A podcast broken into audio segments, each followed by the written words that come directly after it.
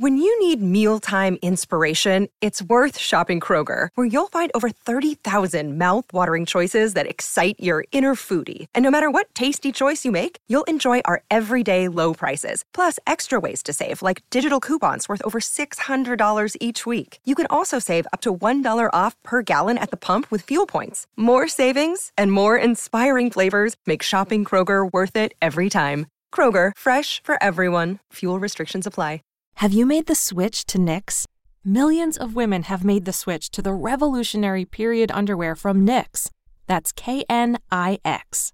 Period panties from Knix are like no other, making them the number one leak proof underwear brand in North America. They're comfy, stylish, and absorbent, perfect for period protection from your lightest to your heaviest days.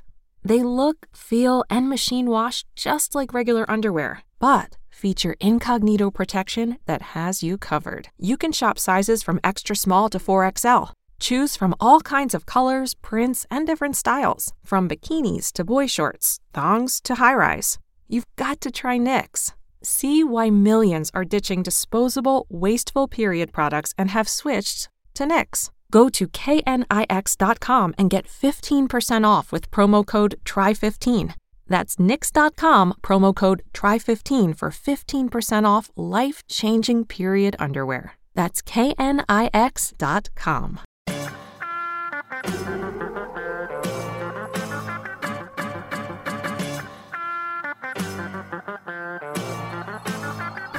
Pluto. Ladies and gentlemen, it's time for the Schmoedown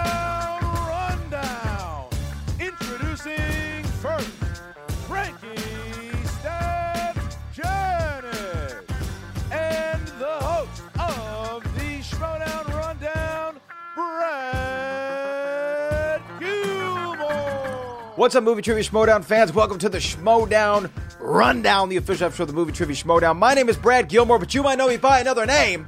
You might know me as The Boat. Hashtag best of all time, hashtag Brad's been true, hashtag boat life, hashtag I'm on a boat.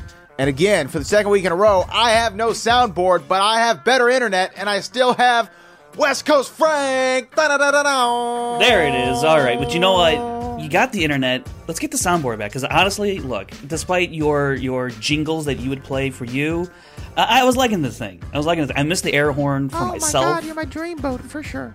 Wow, that's uncanny. That, you sound just like Lea Thompson. How do you do it? Identical. right.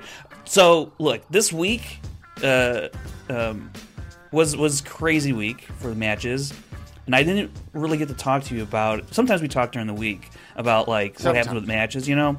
But this one, we didn't really talk. And there's something interesting also that happened in the week uh, that was brought to my attention because I kind of just want to just jump into it. Oh, okay. Well, let's go. Rapid yeah, fire. Yeah. Let's do it. because Kevin Smets was in the Gucci verse th- this past week, and Womp womp womp womp. sorry, Kev, and he brought up something that that Christian had said on SEN Live,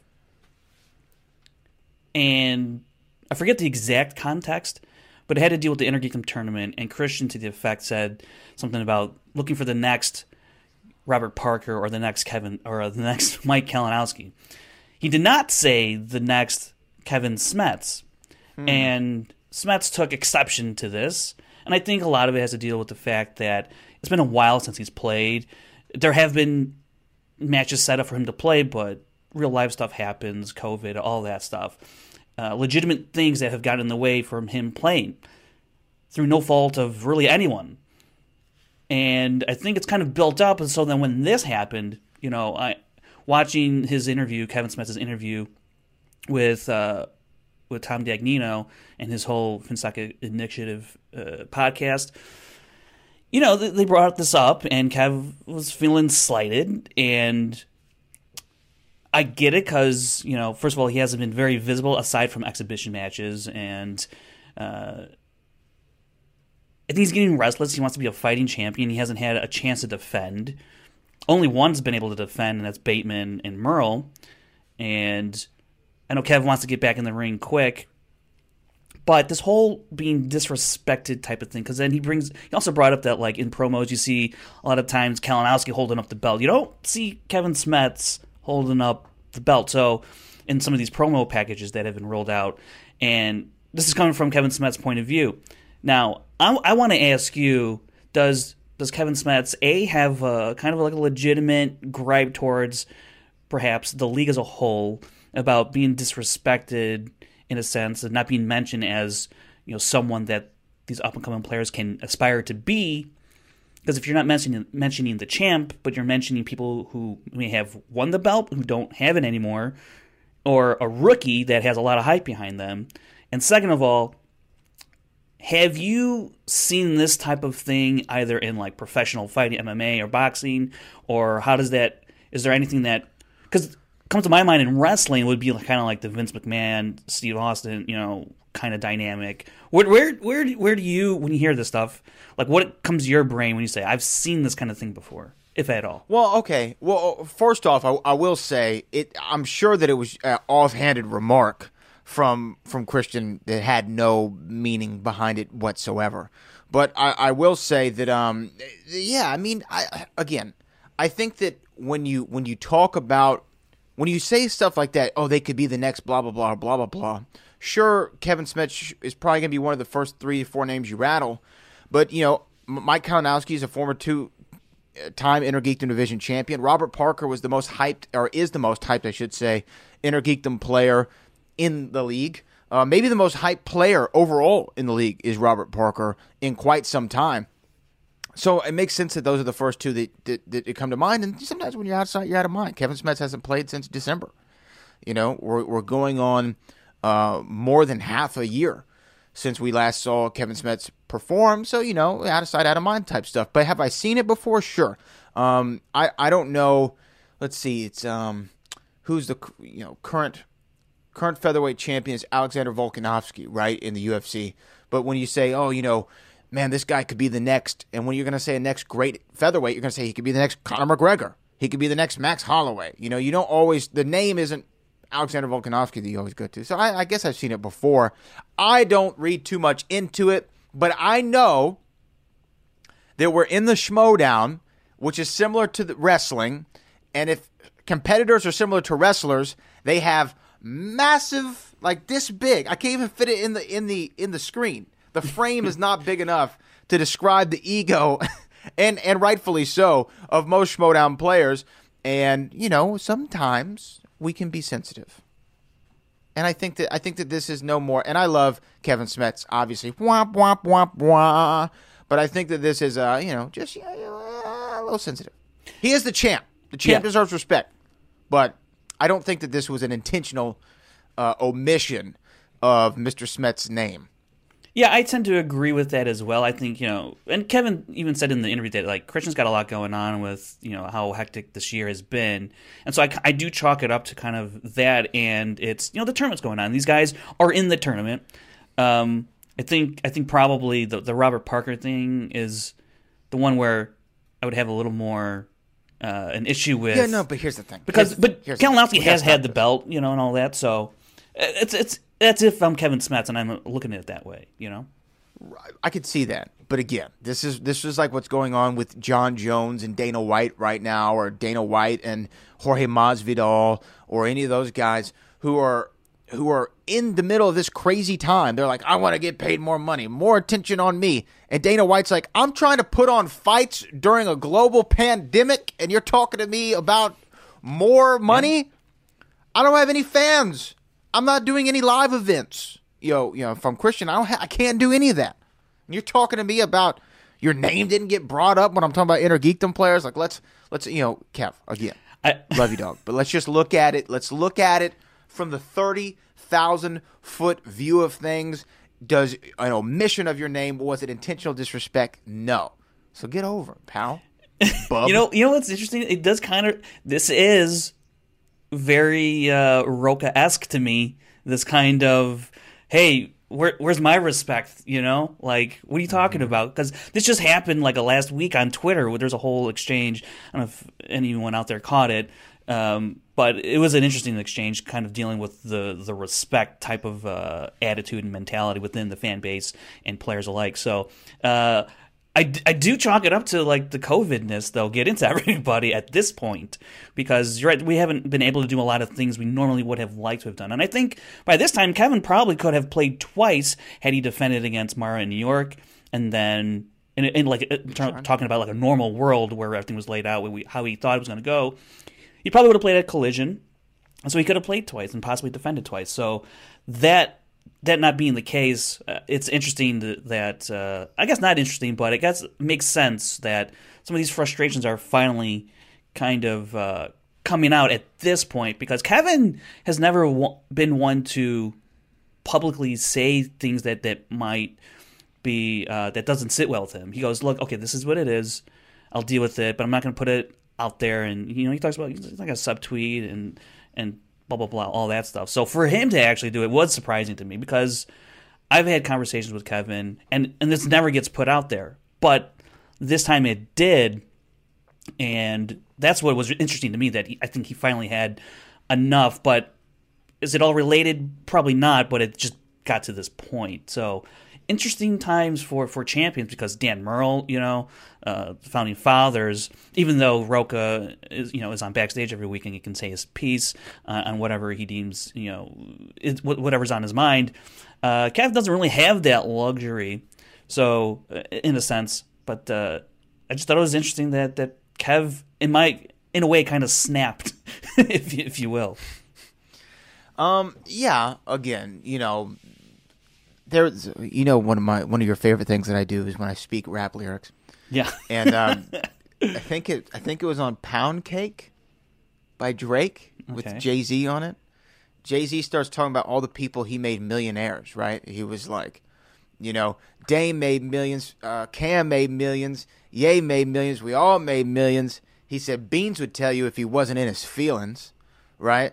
And and and and I say that to say it's okay to you know f- feel yourself and to get into your feelings sometimes, but just like think about it. So Yeah, yeah.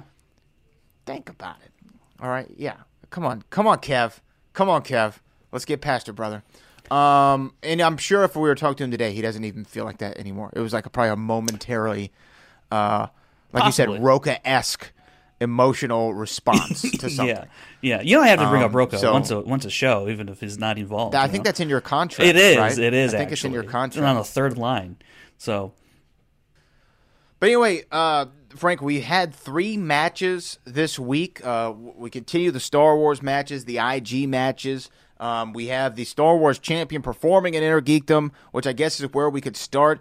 Alex Damon, in his second IG match, took on the usual suspects, Jen Kemp. Now, I know Jen was pretty strong in fan league play, and a lot of people were touted her rather highly. We knew, we knew, we know what Alex Damon did in Atlanta, Georgia against Emily Rose Jacobson in his IG debut. We all said, hey, good debut, solid, definitely room for improvement. My first question to you Did Alex Damon improve from match one to match two in the Inner Geekdom? Well, when you look at it statistically, yes. And I did not calculate his stats on my scorecard, but I do know that it is uh, is it's better. You know, in his first match, he answered seventy six percent, and this one, you know, he went seven in the first round. Uh, he went perfect in in Star Trek, not Star Wars, Star Trek. That's right. And then he hit his uh, his two pointer in the final round um, for a much better uh, per- follow up performance than what he had in Atlanta.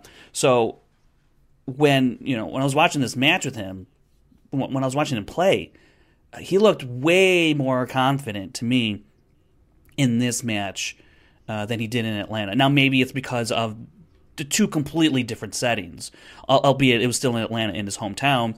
But it was on a stage in front of people, and this one is is in his home in his office, uh, answering questions online.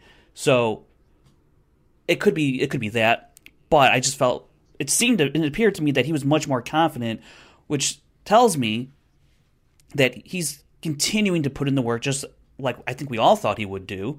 And I think he the more and more he he he prepares, the more and more confidence he builds. And I think this match will do wonders for his confidence going into the next match against Brandon Hanna. uh, which will be quite an interesting matchup. But for this match right here, I think Alex Damon impressed me even more so than he did in Atlanta. Yeah, uh, well, I'll tell you what impressed me most about him was him coming back, right? Because I think after round one, it was nine seven, Eight seven, I believe. Nine- uh, eight- eight, eight seven? seven. Yeah, yeah, eight seven. eight seven, Down by one. and one point. One point is one point, but at the same time, one point is one point. Do you, do you know what I mean yeah. by that? Um, and and I was a little bit worried because Jen Kemp came on strong in the second half of that first round is when she really started to get kick it into gear, and then going into round two, um, I know that he got Alex Alex Damon got Star Trek, which is not what he was shooting for. She got Wizarding World. Is that correct? Yeah, she got Wizarding World. Right. Um, and I will say, pressure was on for Alex, of course, but really pressure was on for Roxy Striar because this would be, I believe, four losses in a row if she didn't get this one. Is that correct? Uh, I believe so. I can double check that. But yeah, she, they Or haven't at least three. done. At They haven't three. Done well. Um, I mean, really at all this year, aside from Mm-hmm. Alex Damon, really. So uh, as I look here at the standings on the ShowdownLive.com, which are normally updated uh, quite, you know, it, as quickly Frequently? as you. What's that? Frequently? frequently that's the word i'm looking for so with with um with this match yeah they've they've lost four of their last five lost two in a row but lost four of their last five uh yeah they were they were on a bit of a a rough patch if you will Yeah, so this was a much needed win um, for Roxy, and I like to, I, I gotta say Roxy really did very well keeping Alex calm, cool, and collected during this match, saying, "Hey, it's only one point. You got this." Um, when he got Star Trek, did you expect for him to perform the way that he did? Because it was lights out for Alex Damon in Star Trek, even though he had missed a Star Trek question in round one, which allowed Jen Kemp to get that one point lead on him. Yeah, you bring up that Star Trek miss uh, in the first round, and so I was like, oh, this will be interesting to see how he can navigate it. I thought I was like, well, he'd probably do all right. He'll probably utilize multiple choice a lot, like the way he did in in in, in Atlanta, and that was not the case here. Once he started rattling off the first couple of questions, I said, oh. Uh, I think we just stumbled into something that uh, could be pretty dangerous for Jen, and he goes perfect two points on every single question, doesn't give up a steal opportunity to Jen. And this is where I feel like when you defer in the second round, this is where it can backfire on you. Because he's only down by one to begin with, but now he goes perfect in the second round for all 10 points. Now, your margin for error is is much smaller now because he just went perfect. That means you have to go perfect to maintain your one point lead. If you go multiple choice just once and get it, now you're tied.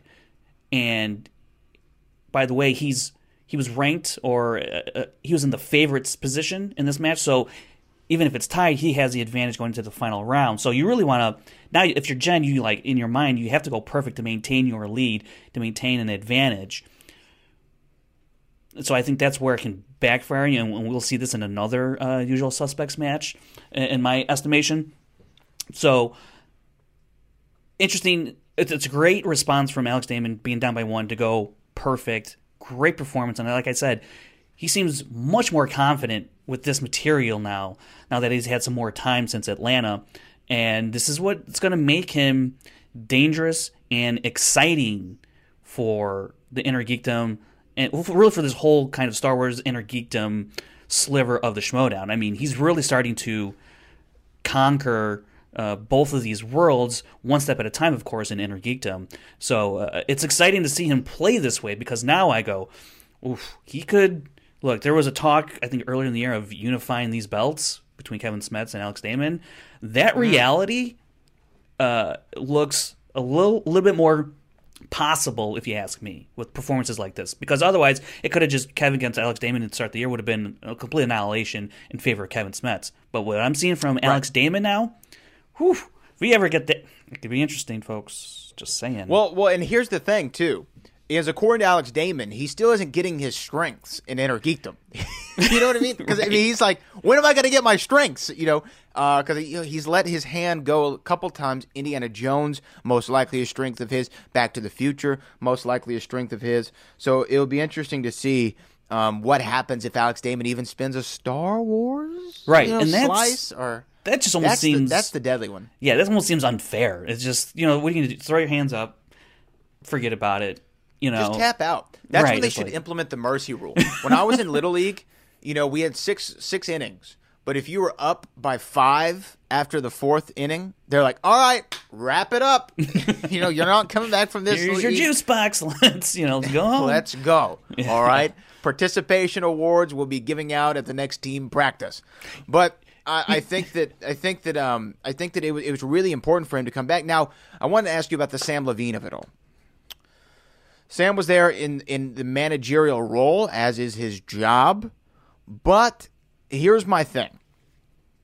He was back to his usual ways for a usual suspect of I don't know if complaining is the right word, but mm. pointing out differences between you know subject matter in the questions and categories. Did you feel that Sam Levine had legitimate grievance in the differences between the difficulty and, and subject matter of the Star Wars questions that Alex Damon received and the Wizarding World questions that Miss Jim Jin Kemp received. you know how America's pastime is baseball? I Yeah. feel like Sam Levine's pastime is critiquing schmoedown questions and categories of, of that sort, you know? Like, this is what he lives for. This is, you know, his uh, Saturday game of the week, if you will. Um, I'm gonna kind of lump in also how he how he managed with Janine into like this overall conversation in terms of how he manages because to me when I watched these two matches and how he managed and how what his responses were and and how he spoke to Janine and Jen, I felt like he comes off uh, uh, pretty salty in a in a way, you know. Um, Yeah. things didn't go my player's way. You know, things went their way for the opponent. That kind of talk. Um, look, sure, I think everyone knows there's there's a, a degree of luck, uh, but I think him continually in both matches, I should say, pointing them out, pointing that out in both matches, does give off this salty flavor uh, from Sam, if you ask me, which I think there, there's a bit of uh, fun in that, but also at the same time, uh, I, I know, I think a lot of people know how seriously uh, Sam takes the game. So when he says that stuff, it's not just to you know get a laugh out of somebody or out of the audience. It's there's a tinge of actual reality within that that he firmly believes, and I don't think he's wrong. But at the same time, I think we also acknowledge that this game is not perfect. It'll never be perfect, and look, I'm not saying like you can't ever point this stuff out, but uh, I think because the matches were both of them happened this week, I think it kind of puts more of a spotlight on it, if you will. So Yeah. th- that that definitely came through for me, especially because these matches were Thursday, Friday. So. Uh, that's how it came across to me, but it, it really is not that much of a shock to see it from Sam like that. Player or manager, he's going to be the same type of guy who approaches that, that game. He's always very Sam Levine about it all. Yeah. if that makes sense. He's Yeah. very Sam Levine about it all. Um, I, my thing is this: is what makes it difficult for me to determine if there's any validity to his arguments. Is one, he always brings it up, so like you kind of eye roll a little bit on it, but but not even so much that that I, I don't I don't have an issue with somebody protesting about something. But I think that the validity is hard for me to decipher because in Inner Geekdom and Star Wars, I couldn't really tell you. Do you know what I mean? I Right. couldn't I couldn't really tell you if hey, this is harder than that because I don't know any of the answers. you know, I don't Sure. I, I now I, I will say I knew more of Jen Kemp's answers than I did Alex Damon's, but that's because I recently watched Harry Potter films and I've never watched I don't think any of the Star Wars I mean Star Trek movies except for the 2009 version. So that's the reason why I might not know those. So I wanted to just to kind of gauge you coming into the third round. Um, Alex Damon, of course, performing well. Looked like luck was going to be on his side. And then um, it came down to a little franchise, five pointer, came down to a little franchise called Back to the Future. Back to the Future. And, uh, you know, I know a little bit something about that, Yeah. as do you. And um, the question was to Miss Jim Kemp, and it was the who plays Lorraine's brother Milton in Back to the Future. She did not get it. The answer, the answer was Jason Hervey from The Wonder Years. Also, was a television production partner with Eric Bischoff from WCW. Talk Really? about worlds colliding. Yeah, they had a, com- a company for a while that produced a few reality shows. So I did know that answer. I'm sure, assuming you did as well. Jim Kemp did not know it, and it cost her the game. And Alex Damon walks away with a much needed win for the Rock Stars. Roxy was through the roof. Yeah. This was a um I would say that this wasn't a huge loss for Sam Levine. I mean, any loss is big at this stage in the game, but I think that for Sam, he is still I don't know, he hadn't been around a whole hell of a lot. And I think that he still thought, okay, I've got Janine in this tournament. I feel pretty good about it. Um, I have Molly in Star Wars. I'm still doing all right. So I think that he was he was a little bit more relaxed. This was a must must needed win for Roxy Striar. Alex Damon brought home the W for the Rock Stars in grand fashion. Yeah, I think they're well. When, when you look at the Rockstars and Usual Suspects, every match that they play from here on out is must win. They they are so far behind in terms of well, not so much the Rockstars, but definitely Usual Suspects. They're behind in terms of matches played. And now that you're in tournament, um, once you lose, that's it. You're done for the tournament, and everyone, and and another faction's going to gain another match or two or three or four matches, and once again you're going to find yourself at the bottom of the pool in terms of volume of matches, and, and that's kind of um, the one drawback of the tournaments that are happening is that if you can't advance to really the semifinal or the final, you are going to be much further back in in standings a regardless and b i mean obviously your volume of matches which also dictates you know your opportunities for points. So which is also i was looking at tournaments and this is kind of a different topic but i was looking at the volume of matches and how could it where is everything everything going to lay out? And uh it, it's all i'll say is it's a good thing it's covid season, if you will, because if this was a regular season and stuff like this was happening, I think we could have managers would have a lot more griping um, to go about. But looking at Rockstars and and Usual Suspects, first of all I want to say about Jen, I thought she played great for an Inner Geekdom Yeah. match. Um, I didn't really know too much of her history in terms of what division she was playing in fan leagues. I just know that that she she played well in fan league play. Uh, so for her to come with Inner Geekdom, and it looked like she wasn't an inner. It sounded like in her promo, uh, in her interview, that she wasn't particularly in the Inner Geekdom uh, aspect for families. I could be mistaken, but that's what it sounded like. So for her to come in, do the work, uh, and, and you know, obviously probably working alongside Janine and Rachel and Sam and whoever else uh, is a resource for them, I think you could definitely feel that that she definitely put in the work. I mean, eight eight points in the first round. Uh, that's a really great base. But then as you get into the second round, things a little bit deeper, this is where I think more time with the material um, is beneficial because you see the results of an Alex Damon with Star Trek, right?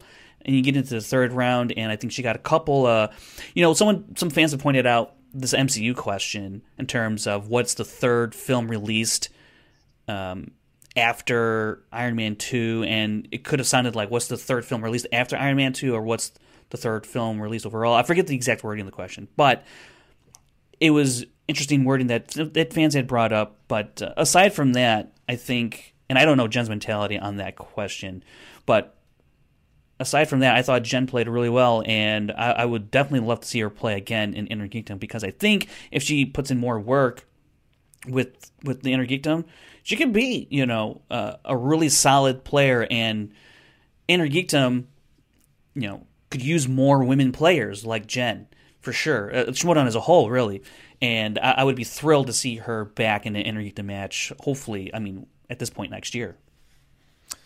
Yeah, uh, I, th- I think that she definitely has the talent. Obviously, I, I- like you said, I it didn't. I didn't get the sense that this was her first division that she would like to make her debut in and, and do it this way. But I think that she definitely has the talent. I didn't really have an issue with that MCU question. Yeah. I didn't know that people did. Um, I thought that it was pretty straightforward as to what it was asking for, and it was like the fourth film, right? They were asking for the fourth film. Yeah, I think in the maybe- MCU. maybe, but I think it- it reads better than it than it does when it's said aloud. I think that's Mm, where people were because, like, obviously, I could read it on the screen and read along with what you know how it was being read or how it was being said, rather. But if you were Jen, I don't know- know that reads the same as you're hearing it. You know what I'm saying? I did, I never thought that that was an actual thing, Mm-hmm. right? Like, it's the same question. But I will say, not in the Back to the Future match, but you know, spoiler. Well, this isn't a spoiler; it doesn't spoil anything. But in the Bond match that I played, um, I w- I did have to ask for more repeats because I was confused as to what I was being asked. Sometimes, like I didn't. I'm like, wait, hold on, what did you? I don't get Yeah, it. yeah. Um, I think I even did that in the Back to the Future match. Like I was confused as to what was being asked. So I'm like, can you ask that again? Because I don't know what you're saying. Um, so yeah, I, I do think that um, I do think that there, there's some legitimacy there. I didn't. I haven't heard though, Jen, um, say anything publicly. Yeah, that I don't she know had an issue yeah. with the way it was asked. So it might just be fans being fans. They're going to complain about anything and everything. Sam's or You know- fans being Sam's. If that. fans being Sam. oh boy. Ooh, da-da-da-da, oh, you're going to get it for that. But uh, yeah, a good win for Alex Damon. I say, though, it's time to move on, Frank Janish. And it's time to talk about the Star Wars match. You had one, Ken Napzok being managed by Brandon Hanna of the Burning Droogs. And then you had another one. You had Ace Cabrera being managed by Winston Marshall of the Swag Squad. Swag, swag, drip, drip. Yeah, we coming for them ships. Swag, swag, drip, drip. Eating everybody, we don't need a bib. Swag, swag, drip, drip. Everybody dripping, slipping on my drip. Got swag and we drip. Got swag and three drip. Swag, serving the sauce. We yellow but wins, we ain't taking the loss. And we got attitude. Yeah, so uh, Winston Marshall, big, big match for him because he had the play in match the week prior with, uh, or two weeks prior, whenever that was, with uh, Josh Cavedo. We all know how that turned out. So this was, though, his first real test in round one, and we're to get to see a former Star Wars champion, the only former champion in this entire tournament, and Ken Napzok. A lot of chatter about Ken. You know, was he to study? Was he not to study? Was he taking it seriously? Was he not taking it seriously? Was he to come to play? Was he not to come to play? Was he to be the old veteran that just put the young guy over? Was ring rust to be a factor? And when we talk about ring rust, it was obviously there. Uh, Ken Napzok, in my opinion, had ring rust throughout round one. I think he only scored six points. I Yeah. think, or Yeah. in round one. Round two, he showed signs of struggle. I thought that it was a. It, we'll talk about that. But then by round three, he got kind of all polished up. Ace Cabrera came in. Now he definitely had some misses, but he was sharp, man. Ace is sharp. He knows his Star Wars, and I don't think anybody should be shocked by that given his past. But um, what what were your overall opinions of Ken Napzok's play specifically in this Star Yeah. Wars match?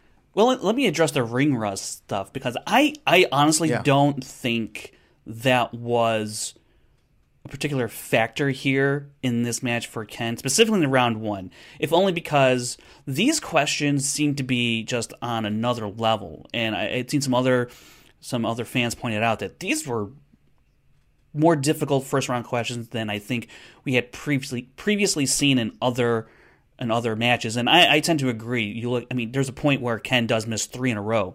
And in that same three in a row stretch where Ken missed, Ace also missed two in a row. So I, think they were in that little if, if you're gonna say it was ring rust for Ken, then is a ring rust for Ace, but he just played, you know, a couple weeks ago. So I, I don't really buy into the ring rust argument full like you know 100% is there an element to it? Maybe perhaps. Um, but the fact that you know um, and, and look I, honestly they missed if i go back and look at what they did in the first round they both missed on the force awakens question. They both missed on the solo question. They both missed on return uh, return of the jedi question. And the only one that they split was the Phantom Menace question, which Ken got wrong and Ace got right.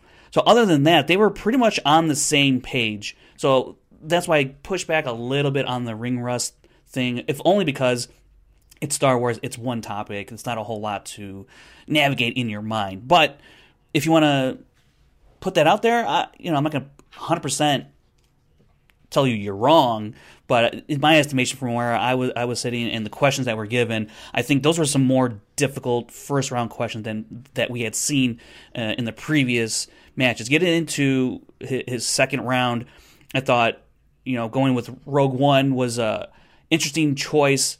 Uh, I was trying to figure out is it because maybe it's a newer film that he's covered recently in the past year or two or handful, three, four years, whatever it's been now.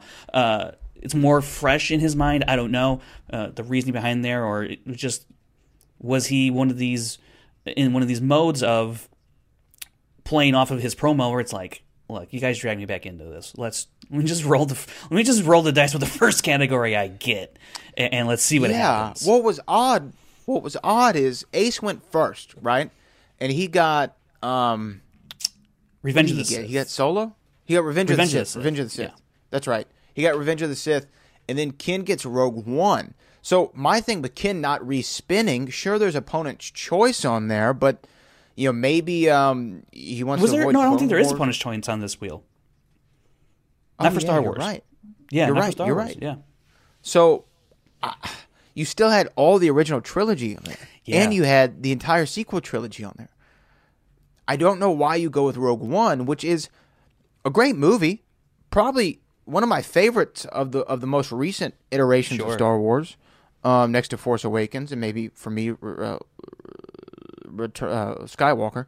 Um, but I, I don't know why you go to that one when you still have all that subject material that you have lived with much longer, for so much longer. Especially like I said, original trilogy, even prequel stuff. You know, episode one, episode two. Um, you you had more familiarity with that. You would assume. So sticking with Rogue One, I thought was a questionable decision. I thought as soon as he said, "I'm gonna stick with it," unless this is one that he had on repeat and he just thought, I, "I'm gonna go through this." But um, I don't know. I, I- I definitely questioned his mindset in, in that particular instance. I think there definitely is something to that because I, I thought the same thing. I was like, why not try and spin an original trilogy slice? Again, pointing to the fact of you spent most of your entire life with, with those movies, mm-hmm. much longer than you have with the newer ones, obviously prequels, sequel trilogy, and Rogue One and Solo. But then the other aspect is, well, maybe those round twos are a little bit deeper because they've been used more.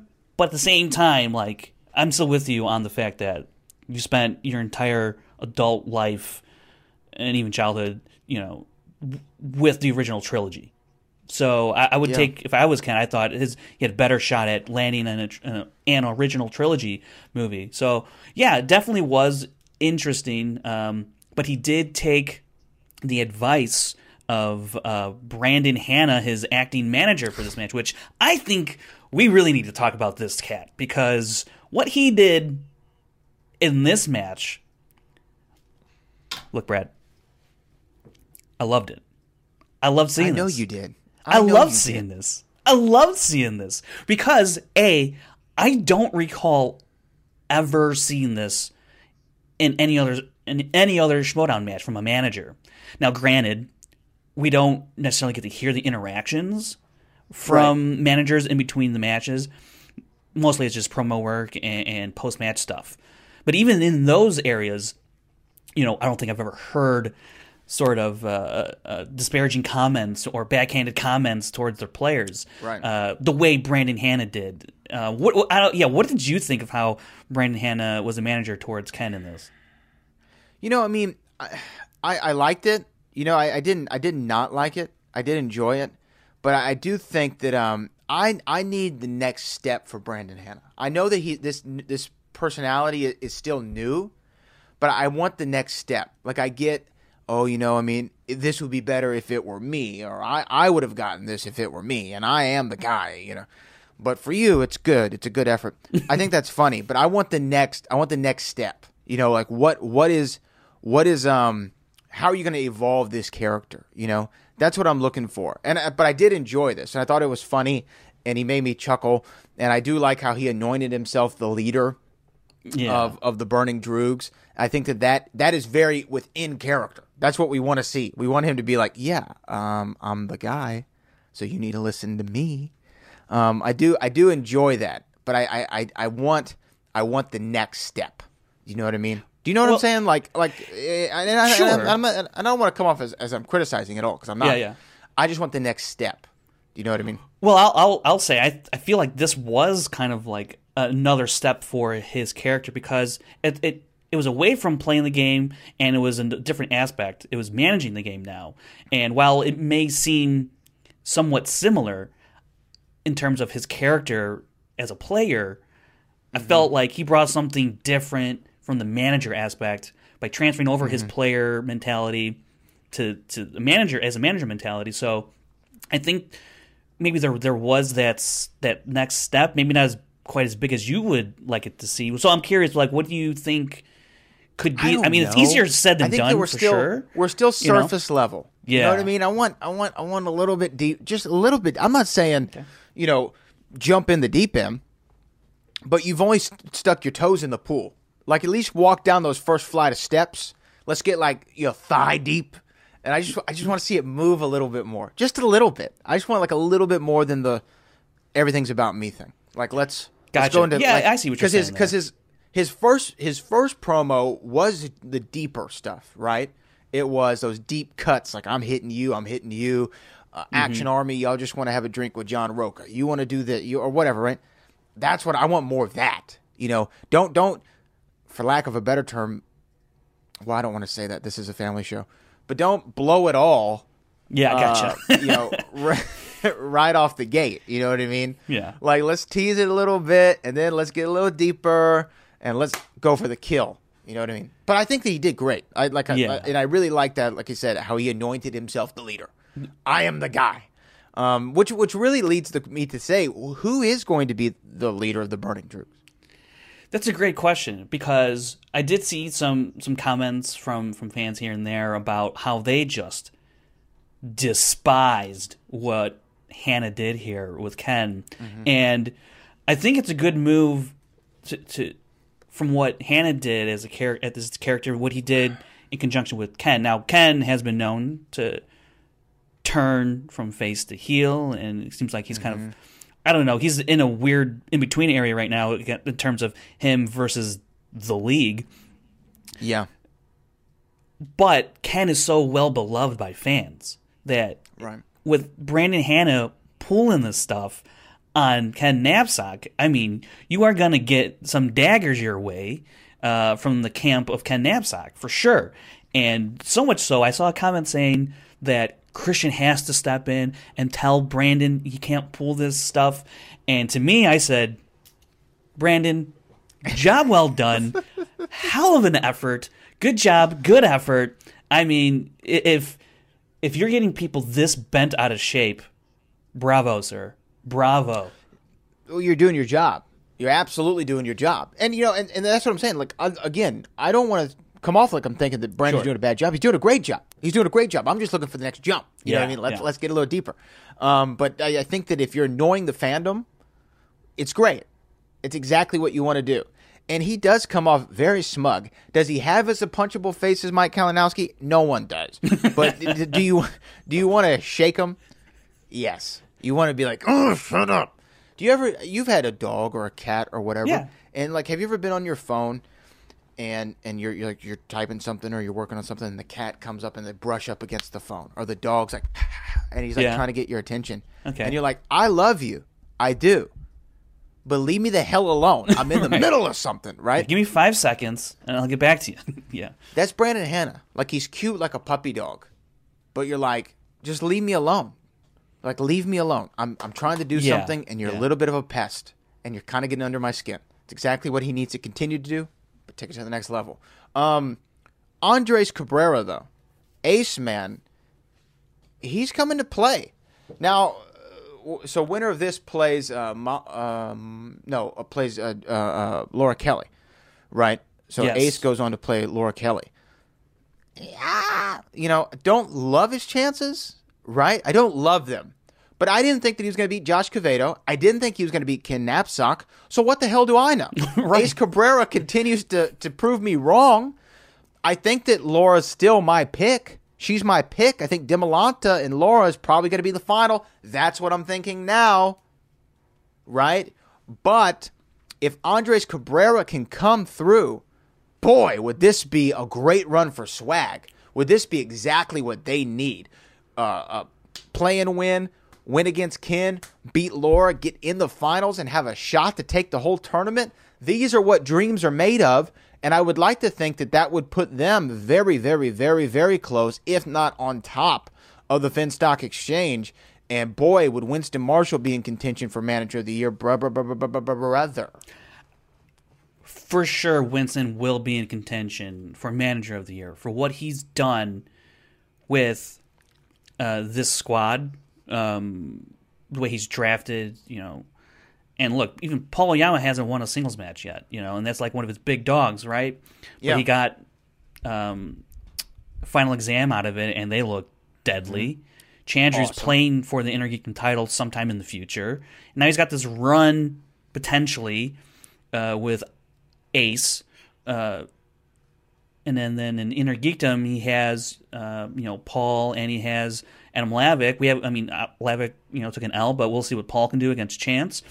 So they have a l- lot of good things going for them, and right now Ace, yeah, he did he did surprise me here, but I think what when you look at this match compared to his last match, he did regress a little bit, but I think you chalk that up to the, the first round questions that they got were much more more difficult uh, than his first match for sure, for sure. Right. So where does he really lie? I feel like we know where uh, Laura Kelly lies. Look, I looked up this stat, and it's an interesting one. In two matches, Ace has missed seven questions in two matches. It's a pretty nice start. Laura Kelly has played four matches, two more than Ace, double. In those four, she's only missed seven, the same amount as Ace, in twice as many matches. So that tells you the level that Laura has been at from the jump. And when you are at a level that Laura Kelly has been at, and you continue to progress, as we saw in her latest match, she looked really dangerous. You know, you're right about Ace's chances. I don't know what what that match is going to look like for Ace. I, I feel like I know what it's going to look like for Laura Kelly based on her previous four matches. Very strong in the first round. I mean, she hasn't missed uh, a regulation first round question aside from a bonus, right? Ace, you know, he, he's got. I mean, like like I said, last this past match, I don't know. Maybe it's an aberration. Maybe it's not. I don't know. We'll see how these questions continue to look as we get deeper into the tournament. And if that's the case, then I think players like Ace are are in trouble against players like Laura Kelly. Um, looking at Ace though, in, in his second round, Revenge of the Sith, you know, I think he played pretty well. Uh, he looked pretty confident in what he was doing, and then at the end, you know, it was um, uh, it was a slugfest there at the end. So. And, and he lived up to it. And to go up against Ken Napzok, I think there's a considerable amount of uh, intimidation to to navigate. You know, this is a guy that for sure I know Ace. This is a guy that Ace absolutely 100% respects and would probably go to him for any question he ever had about Star Wars. Uh, but he's got to go up against him. You know, the whole Master Apprentice angle with this was, um, by the way, fantastic promo. I mean, Eric doesn't really have a whole lot to work with in, in these types of scenarios where there's not a lot of history per se in Schmoedown history, but somehow he just kills these promos, and I'm, and I'm beyond blown away every time. Um, but with all that said, I, I think what Ace did here today, um, and able to hit a two, three, and five pointer, I think he's going to need to do that against Laura Kelly 100%. But can he do it again? We'll see. We'll see. Yeah, I mean, I think that you're right with, and and here's the thing. Two things off what you just said. First off, you're 100% right when it comes to the intimidation factor, right? Ken Napzok, this is a former champion. This is a guy who's been touted as having the greatest Star Wars match of all time. Although I guess Demolanta and Scrimshaw's in the running as well now. Yeah. Um, but he definitely had one of the greatest of all time. And then double back and think of this. Think about um, beating a former champion. What that must do now to your confidence level if you're Andres Cabrera. Okay, I went in there. I beat Josh Cavedo, but you know what? I probably should have beaten Josh Cavedo. This is his debut. Right.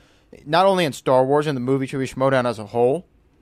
Um, I, okay, I feel pretty good. And then you go out there and you beat Ken Napzok, and you're like, wow, I just beat a former champion who people were saying, even on his worst day, is going to be a really tough guy to beat. I beat him.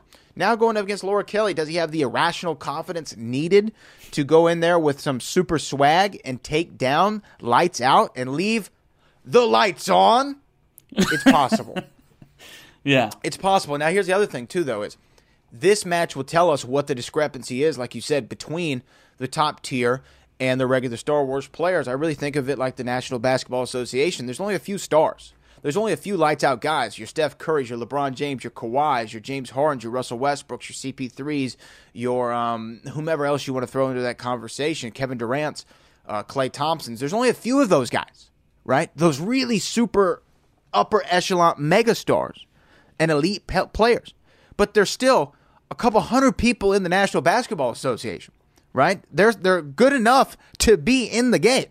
They are National Basketball Association players. They will school us 10 times out of 10 at the local court in the local gym any day of the week because they're that good. But they are not as good as the very best. And that's what we're going to see. Is Andres Ace Cabrera as good as the very best, or is he just a really, really good player? We're going to find out in his match against Laura Kelly. I'm still picking lights out Laura, but boy, would an upset be fun. An upset would be huge because there's two things when I look at particular for when you look at corruption when you look at swag. Now, swag has been chasing Finstock Exchange the entire year, and, and they've it's been them in the Den really nipping at the heels of Finstock Exchange. They, those two appear to only really have only real shot at catching Finstock Exchange. I know we still have plenty of season to go and tournaments to go, but I've, I've done some like extrapolating in terms of forecasting and some sort of like mock simulation in terms of how the the rest of the year could play out. Um, I won't get into specifics of that, but it just seems like for swag, if if they're actually going to have a shot at catching FinStock Exchange or even winning, you know, the whole faction race, uh, Ace needs to beat Laura Kelly. I don't know that's going to happen. And if corruption has any glimmer of hope of being competitive in the faction race, Laura Kelly not only needs to make it to the final, but for sure, well, not for sure, but she would love to win the damn thing, right? So, but what we've seen from Andrew DiMolanta, because that's the part. I, I think DiMolanta and Laura Kelly, as you've said, that's going to be our final. Now, who's going to win that one? Whew. I, I, I don't know, and I don't know if it's going to be a five rounder. I don't know if that's been put out there. Uh, because if it's a three rounder, what we're looking at another DiMolanta scrimshaw match. I think wholeheartedly. Yeah. If it's a five rounder, well, I, I don't know how that's exactly going to work out. What avenue we're going to get to, I'm sure we'll find that out in, in the next you know week or two. I just, man, if Swag can, if Ace can pull this off, Swag is in business, big time. I mean, big time because if they lose here, I, I there's just there's too much tournament left for Inner Geekdom, a singles tournament, potentially, possibly a teams tournament. Finstock Exchange is too strong in, in, in those areas still right now. And the only way that Finstock Exchange can be kind of slowed down is, first of all, them not winning this tournament. And if you're going to, if you can't knock them back, then you at least got to keep pace. And that means Ace has got to win. Right. Uh, so it, it's there's a couple couple roads here for swag uh, for the den, and I think for corruption because Inner Geekdom tournament with Mike there, um, I think you know he's a favorite to get to the final on that side of the bracket. You know, corruption still has to face founding fathers for the title. That could be huge in terms of momentum uh, going a different way other than FinStock Exchange. A lot, there's a lot going on, man, and, and it's it's crazy that Ace could really be kind of like a linchpin in terms of what the rest of the year is going to look like for certain factions. I think. Ace Ace is definitely holding it there because if Ace beats Laura, not only does he put Swag in the position to get into first place, he, like you said, he completely destroys Corruption's chances of being competitive. Because right now, Corruption, they have Laura Kelly, a favorite to at least be a finalist, if not the winner of the Star Wars tournament. Then on the other side of the bracket, in the IG, uh, you have Mike Kalinowski, former two two time champion. Obviously, a lot of people are going to put a lot of stock in Mike Kalinowski to get to the finals. We're still thinking it's going to be Mike Kalinowski, Robert Parker. You do have Chance out there. I'm still questionable on Chance's ability in that inner geekdom division. I know that he's he's he's good, but is Yeah. he great? I don't know. But nevertheless, you have two credible players, one more than the other, who could get you to the finals, if not win the entire tournament as well. So I really, you're really right about Ace Cabrera. If if he dethrones Laura Kelly, Shannon's just need to start looking toward next year. Uh, if if yeah. if he doesn't beat her and Laura gets to the finals and even wins, she's you know looking good. Uh, maybe a top three finish. I don't know if she's going to get number one, but a top three finish most likely. So a lot of a lot of things holding in the cards. Frank, I'm going to give you the last word on this match before we move on. Uh, well, I will say is that Laura Kelly's run here for corruption is immensely important, if only because of how far down they are in the faction ranking. So, like, they need every single win they can get. So, if, like I said, if Ace puts a halt to that, it really won't matter what corruption's going to do in Inner Geekdom uh, or a singles tournament, or if they beat uh, Founding Fathers for the for the team title. Yeah, they'll have a belt, and that's phenomenal. Not a lot of factions are going to have belts at the end of the year. But if Ace puts a halt in Laura Kelly's march towards the tournament final and potential tournament win, you know, corruption can, you know, in a sense, pack it up. Although you never know what could happen for FinStock Exchange. I, I don't know that they're going to implode for any other lower uh, lower placed faction at the at the moment to kind of make up ground and catch them, as well as Swag and Den overtaking them. I, don't know that FinStock Exchange is that is that vulnerable in, in areas where you could see uh, implosions like that, but Ace Cabrera has become immensely important uh, in the next couple of weeks here to see what, what the faction race could end up looking like for a number of for a number of teams, and, and that's really cool. Yeah, no, it, it, it's really awesome. So I'm excited to see um, um, what what's going to happen going forward. Let's talk about the final match from the week, though. Let's talk about um, John Humphreys versus Janine the Machine. Coy Jandreau with the other half of the of of the team of the um um. Oh wow! Can't think Uh-oh. of their name. Can't What- think of. what- I'm not going to bail you uh, out. I'm not going to bail uh, you out here. Come on, Bo. Oh God! I want Come to on, call them the Bo. usual suspects. That's not their name. No, it's not. Uh, uh the, the Reel Reject. There That's it how I couldn't think of it. Usual suspects, Reel Rejects. Thank you.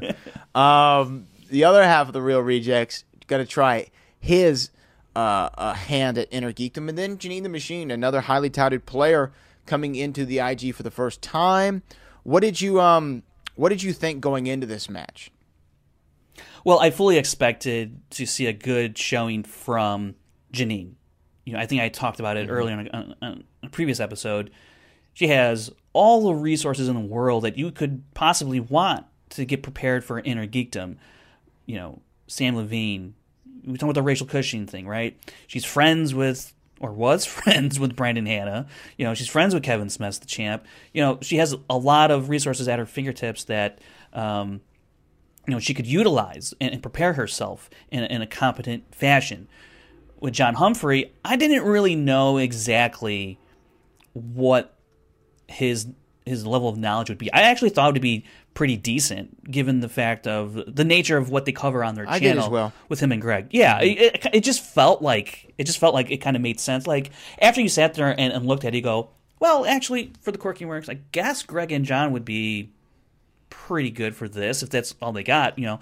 Uh, and given the way, like I said, what they the material they mostly cover on their channel, I mean, they cover a wide array of things, but they do harp on some of the more geeky type of movies. And I think when you have like Coy may not be good at the game, sure, but he has a cornucopia of knowledge within a lot of those topics that he could lend a helping hand to both of those guys. You know, see what happened with Greg, and now I was curious to see what he would do with John. And if Greg and John, who by the way live together, are helping each other out, after I've seen Greg's match, I got, I got to think John's gonna be pretty good too. So uh, I was Yeah. looking forward to this match. I, I was looking forward to it, it, it just because, you know, man, I'm such a big fan of Janine. You know, I really am. I'm such a big fan of Janine, and I got to be honest with you, Frank Janish. This this match has discouraged me, in in in a lot of ways. Um, I feel like let's instead of doing our normal breakdown, Janine took the L here, and it seems to be a conversation that we have a lot. Do you know what I mean? Like, man, Janine's so good. Uh, it's just it didn't work out for her. The, the wheel didn't go her way. Do you think that that's still a valid argument to make, or has she just not reached the next level yet? it's an interesting it's an interesting point of conversation especially because we're in inner geekdom.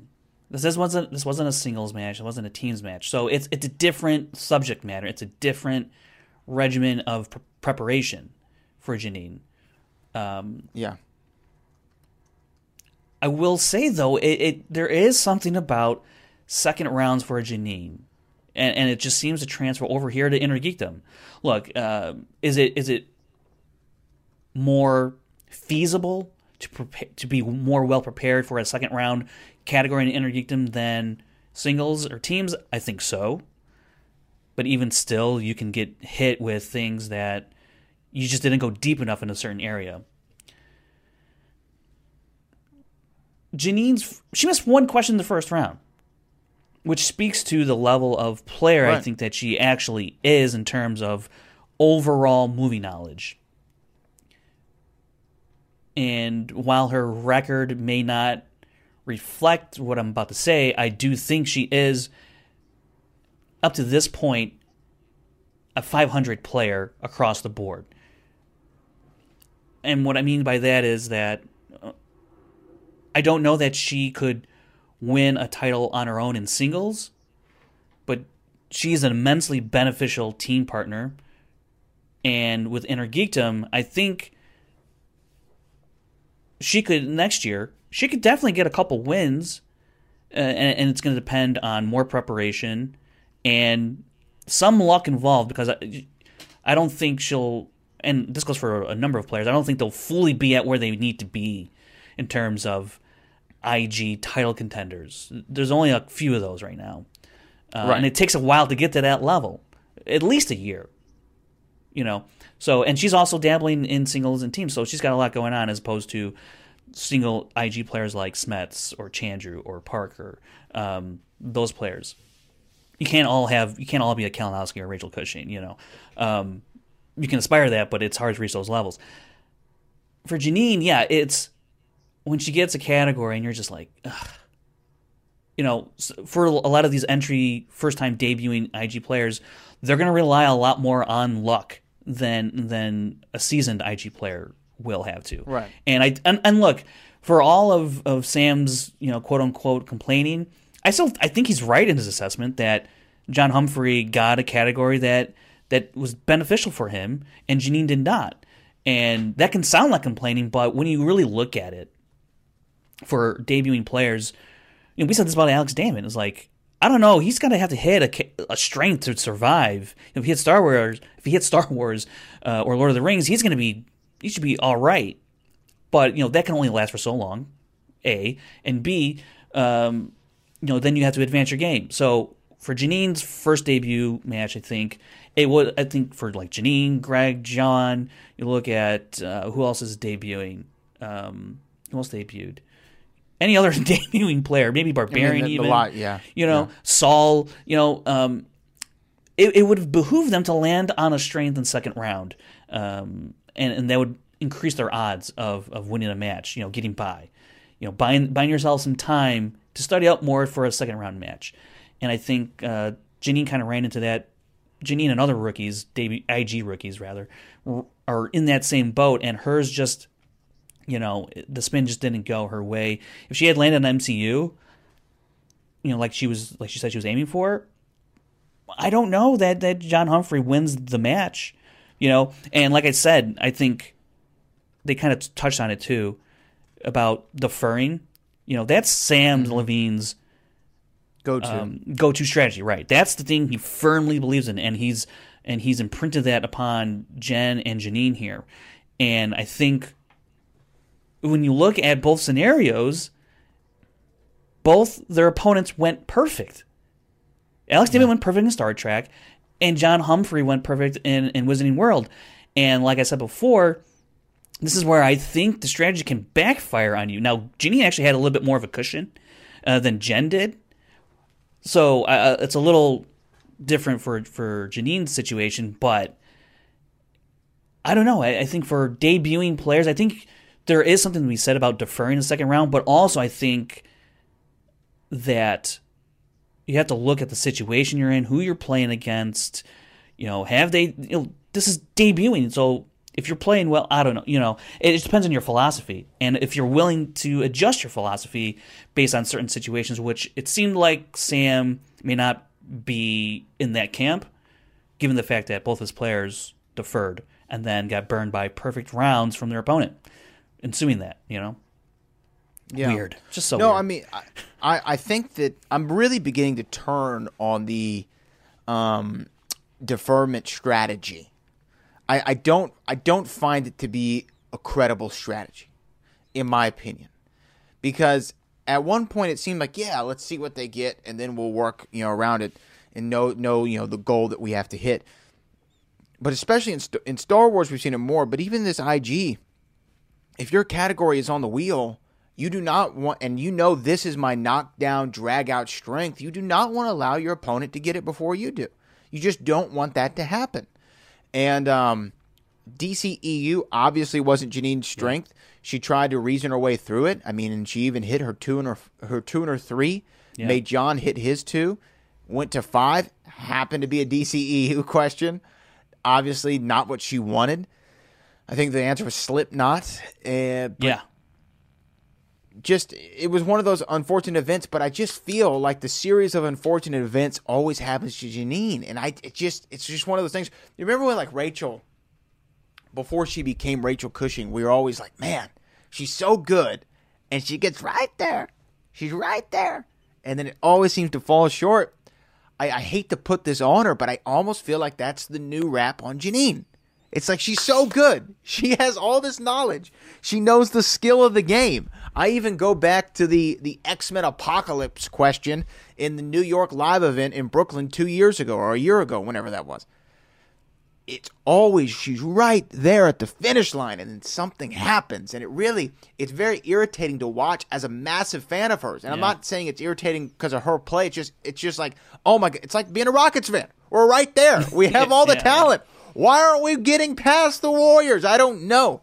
And I, I just I feel like that's kind of where she is right now. And I get it was IG, so it's a little bit different. Yeah, Um, but I just I want to see her break through so badly because I know she has all the makings of a champion, and and I and I think that she's going to get that title someday. It's just when.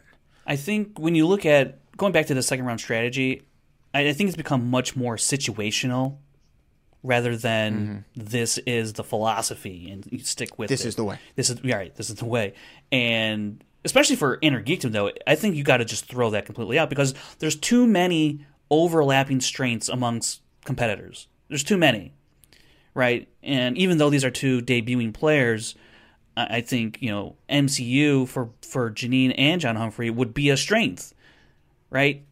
So if you know, and obviously, I mean, Wizarding World was a strength for John, and he he, he got first crack at it. You know, um, you know, because if Janine goes first, and let's say she landed on DCEU and she spun again, and then she lands on Wizarding World, maybe that wasn't her strength, but maybe she's she, she does better at it than she does DCEU. But now it's off the board for John because Inner Geekdom is much more different second round in terms of spinning first or second, um, and I think it could not be more perfectly displayed uh, than it was against for, for for Jen and Janine. Unfortunately for them, I think it could not be more perfectly displayed how the spin second strategy just really doesn't apply to Inner Geekdom or Star Wars for that matter as well. You know, it, it, I don't think it applies the same way it applies for singles and teams. I, I just don't think it does.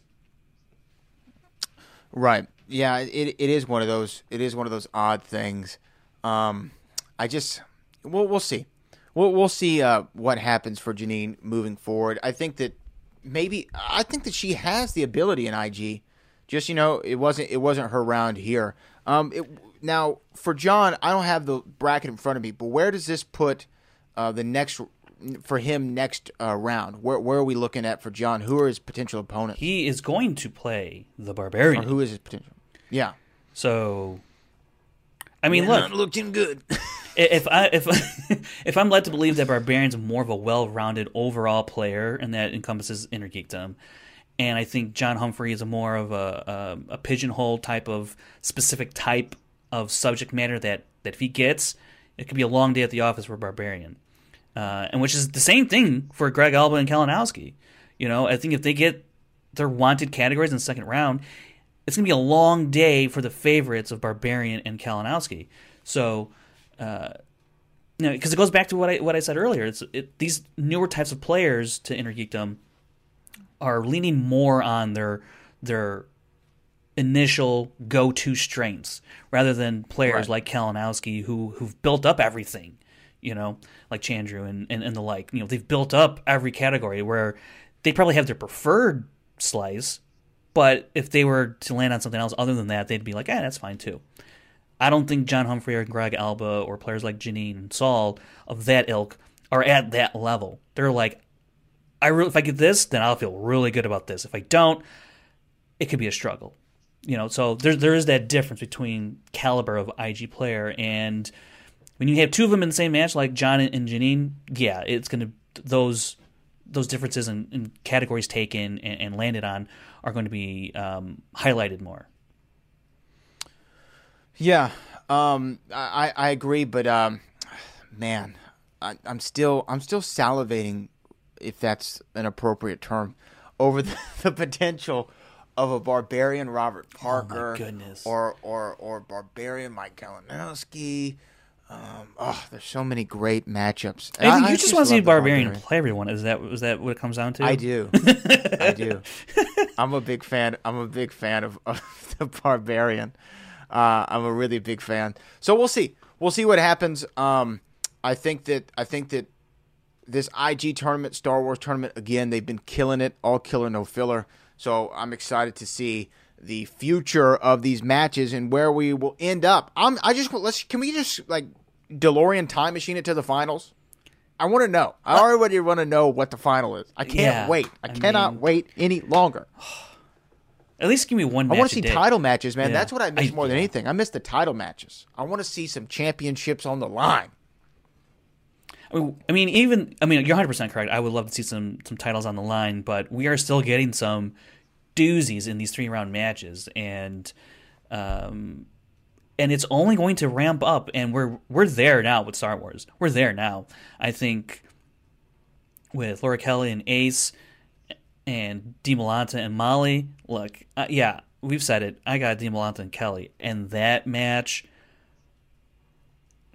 fire, dude, fire. I mean, that is going to be a ridiculous rematch, a rematch for a shot at Damon once again.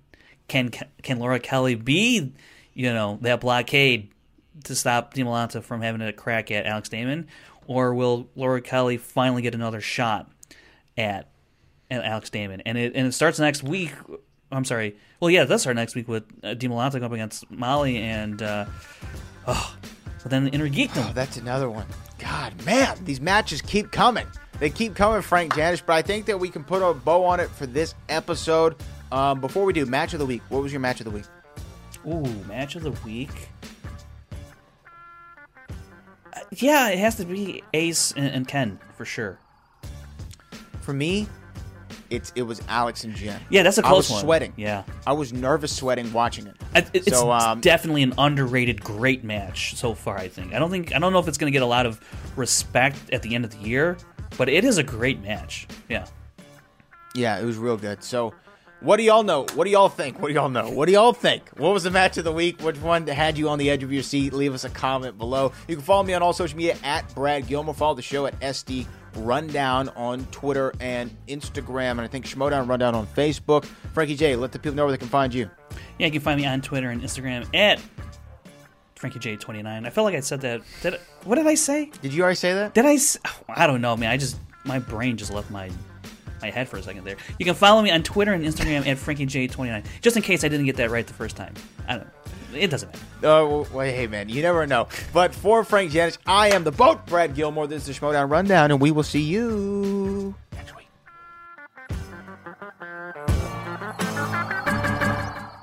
Have you made the switch to Knix?